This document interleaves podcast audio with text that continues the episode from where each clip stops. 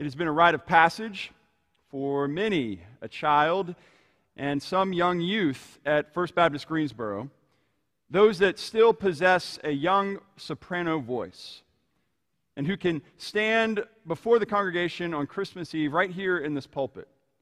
The lights are dim, the Christ candle is lit, and the ritual that we all anticipate of passing and sharing the light of Christ, it is about to begin when organ and soloist they joined together in leading the congregation in that Moravian hymn sung on many a Christmas Eve, Morning Star, O cheering sight.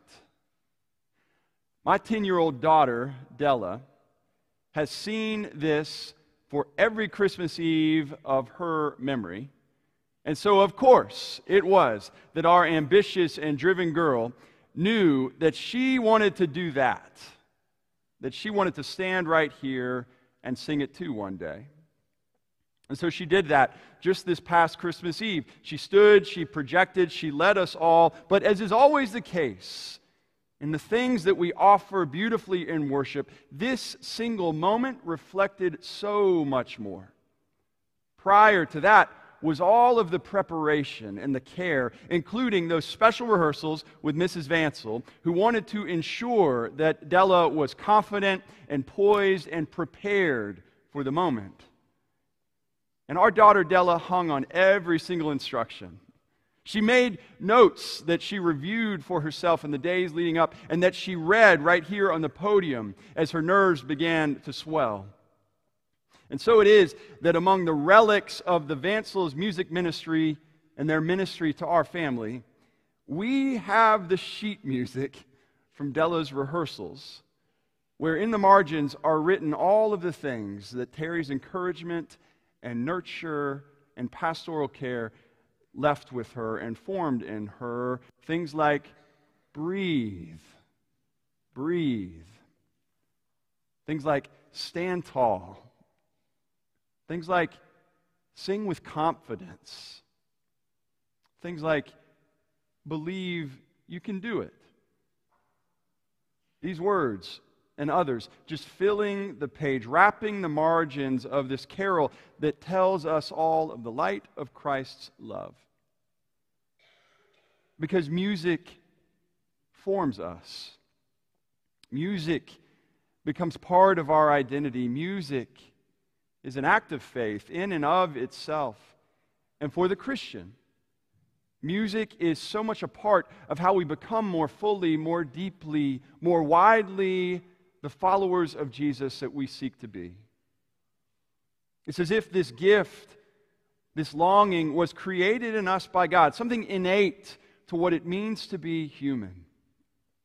Dr. Don Saliers is a church musician, a preacher, and professor at Candler School of Theology at Emory. But maybe most importantly to some of us, or better known to some of us, he is also the father of Emily Saliers, who is one half of the world famous acoustic duo, the Indigo Girls. So, given these credentials, he knows a whole lot about the power of music and song. And he has observed this about music music is something that the human body remembers. It is a kind of natural language that we possess. Something in us insists on music. Something born at times when there is no other means of expression available.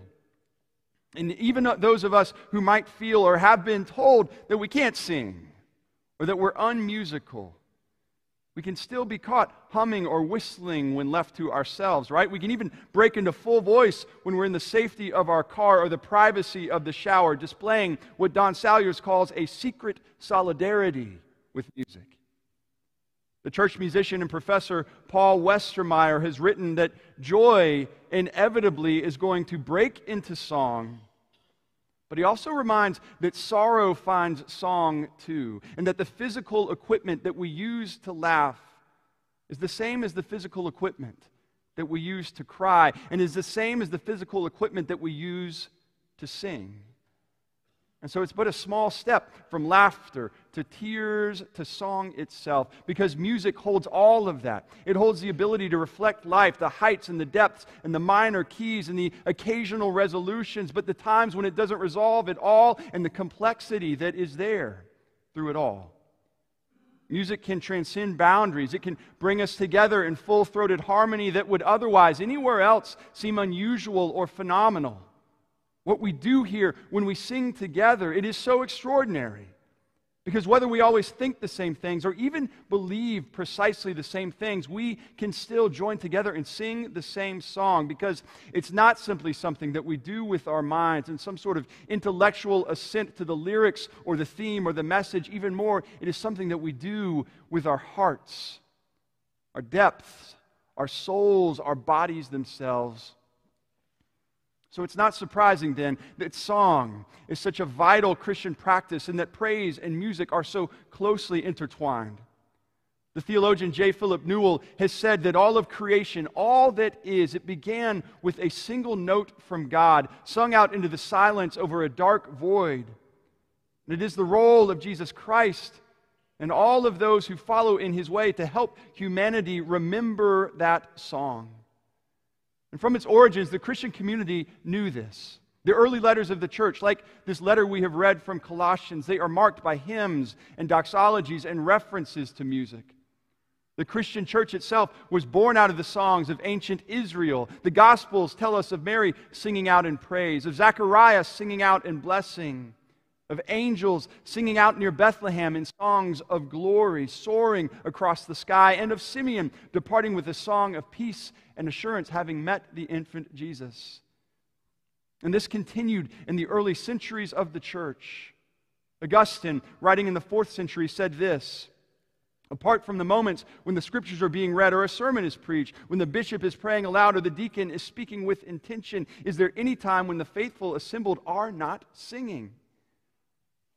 Because the music carries us. It carries us through the whole of our experience, through the light of day, and even into the deep blue of midnight, animating our lives, reflecting our faith, carrying us even to the redemption of all things, because what began with a note, it ends with a choir. And that image that we hear about in Revelation chapter 19, I heard what seemed to be the loud voice of a great multitude, and they were singing out. Hallelujah. Salvation and glory and power to our God, the one who is true and just. Brian Hehn of the Hymn Society has said the importance of singing together in a Christian community is impossible to overstate. For most Christian communities, in fact, singing is the primary act that people are doing. And how true it is of this community, First Baptist of Greensboro through the tr- tremendous gifts of our musicians, through the offerings of our choir, and yes, through the skill, the precision, the passion of our leaders. It was 2004 when I came to First Baptist Greensboro for the very first time. I was a student at Wake Forest Divinity School.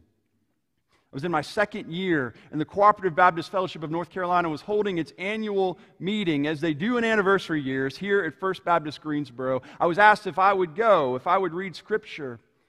And so Jenny and I set out from Winston-Salem. We drove to Greensboro. We passed the attractive interstate entrance and the celebration station that is there. And then we made our way into the heart of this beautiful city. And we saw the soaring steeple of this church. We parked and we came into this sanctuary. And we were overwhelmed by the beauty of the space, by the thoughtfulness of the architecture, by the ways in which the traditions of the church were met with a kind of fresh expression. And we sat right about here on the aisle.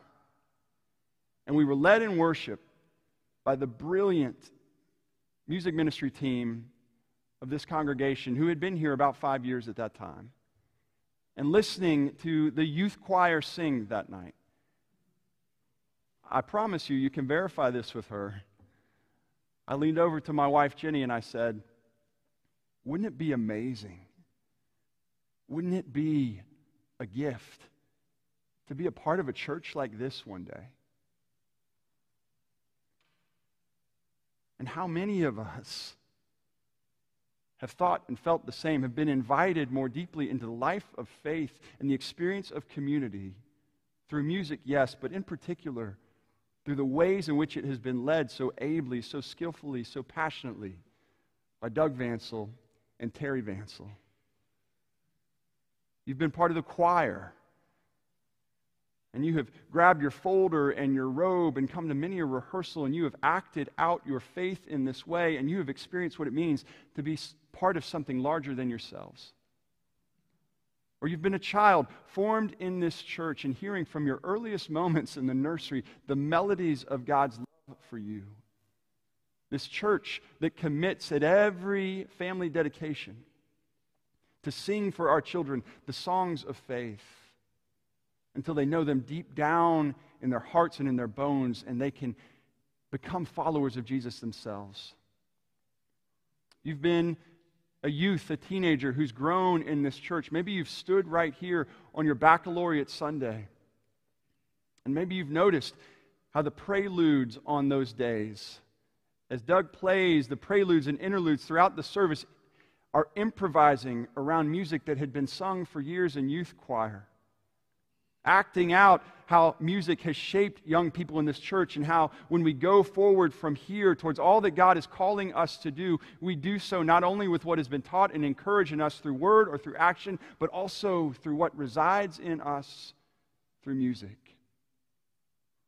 You've been a parent and you've seen this. Maybe you've been a chaperone on a trip to Hungary or Romania or Thailand or Boston or someplace less ambitious, like across town to a Greensboro retirement home and you've watched the ways that the excellence of music leadership are but a reflection of the depth and the power of pastoral care.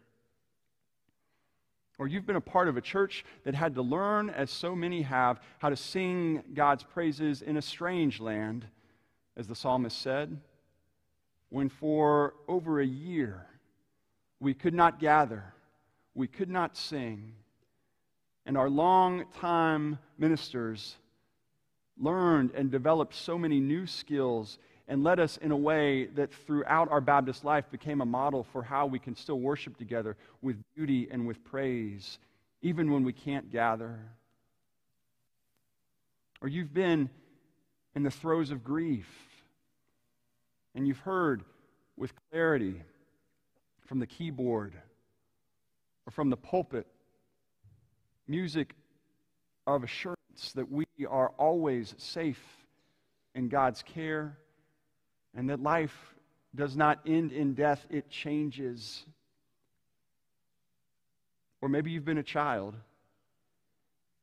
and you've been standing right here and you've found yourself singing with a full throated kind of confidence that you didn't know you had.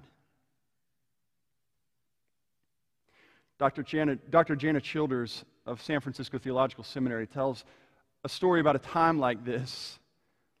It was during Holy Week in her church, the Allen Temple Baptist Church in Oakland, California. And the church was hosting a Seven Last Words Good Friday service, a festival that included preaching and song. And in that church, the men of the congregation that day were providing the special music while the seven last words of Christ were being preached by seven women preachers. And Jana Childers was there particularly excited because she knew she would get to hear a solo by her favorite baritone, Deacon Sellers. He was scheduled to sing, in fact, right after the sermon that she was going to offer. Now, understand, not all of the soloists that day were of Deacon Sellers' stature. Some weren't able to get off work on Friday. And so it was that some of the younger voices, the young baritones in training, they were given the opportunity to have their first solo in this Good Friday service. And Dr. Childers remembers especially there was one young man who seemed to be 11 or 12 years old, and he trembled his way through the first few bars of his assigned song. He was a good two blocks out from the key that the organist was in. But the congregation loved this boy, and they were with him. All right, now, they would say, sing, child. And gradually, Dr. Childers noticed that his voice strengthened, and then there was a course correction in the tune. The young voice was encouraged by the congregation that surrounded him and affirmed him, but there was more happening. The boy's voice was being shadowed, it seemed to her, by a steadier, stealthier voice, and she looked around And then she spotted it that in the choir loft, just a few yards behind the soloist, there was expert baritone Deacon Sellers. Now, his face and his eyes were averted so as not to draw attention. He sort of held his hand over his face and he rocked to the rhythm of the song. He just happened to be there, you know, he was just waiting his turn. She looked again, though, and she saw that he was singing. He was humming, and then he was forming the words quietly, steadily, cautiously. He was singing that 12 year old boy into the key. And gradually she realized that there were four or five men scattered throughout that large loft. They were also looking very casual, very humble and understated. But they were there joining together, softly singing him into the music. I don't know about you.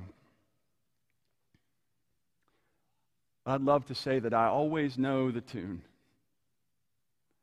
I'd love to say that my faith is always on point, that my discipleship is always solid, that my belief is always enduring.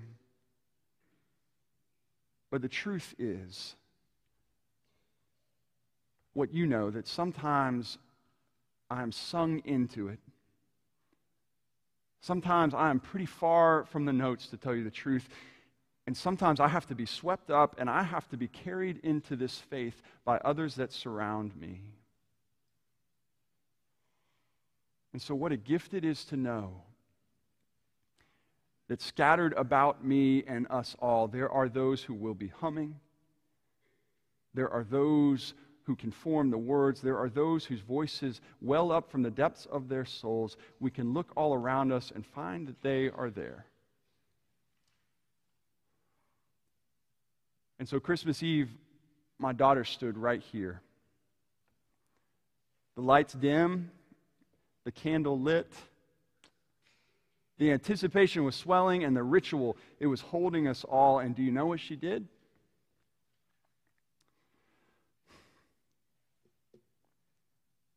She stood tall. She breathed. She believed that she could do it, just as someone had told her that she could. And she sang out loudly and confidently and passionately. And of course, just, just behind her, humble steady, unassuming, stood Terry Vansel. And then back to her left, seated at the organ, there was Doug. And they were doing what they do. They were singing her into faith.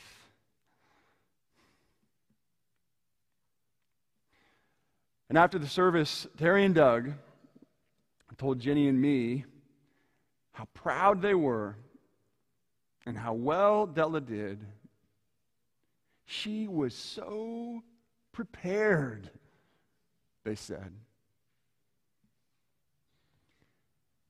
And so, dear friends, aren't we all? Aren't we all? And thanks be to God. Amen.